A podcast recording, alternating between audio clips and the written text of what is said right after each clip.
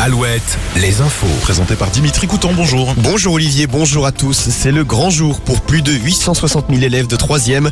Ils passent le brevet des collèges aujourd'hui et demain. Quatre épreuves écrites au programme. Le français pour commencer ce matin, avant les maths cet après-midi. Les résultats seront dévoilés entre le 5 et le 12 juillet selon les académies.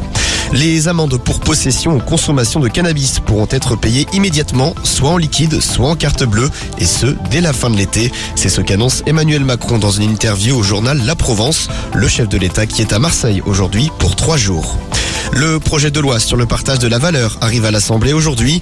Objectif du texte, étendre le partage des bénéfices des entreprises avec les salariés. Sont concernés les PME si elles sont rentables. Un million et demi de salariés pourraient en bénéficier selon le gouvernement.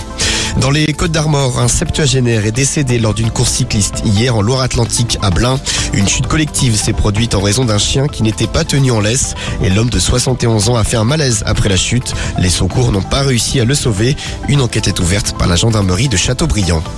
Internet est revenu au cours du week-end en Indre-et-Loire pour les abonnés SFR. L'opérateur rencontrait d'importantes difficultés à cause de la chaleur. Certains équipements ont été endommagés par les températures élevées à la suite d'un dysfonctionnement du système de climatisation. Des climatiseurs mobiles ont été installés et la situation est rentrée dans l'ordre. Les championnats de France de cyclisme 2025 auront lieu aux Herbiers. La fédération a officialisé hier son attribution. C'est la quatrième fois que la compétition se déroulera en Vendée et la première depuis 2015. C'était alors Qui avait accueilli les coureurs. Hier, le breton Valentin Madouas a remporté l'épreuve sur route, marquée par une chaleur qui a décimé le peloton. Et puis en foot, les Bleuets se rapprochent des quarts de finale de l'Euro Espoir. Ils ont battu la Norvège 1-0 hier soir. Prochain match mercredi contre la Suisse. Allez, on passe à la météo. Alouette, la météo. Fini la chaleur, en tout cas pour cette semaine. Le mercure est monté jusqu'à 35 degrés hier dans le Grand Ouest et des incendies ont concerné plusieurs de nos départements.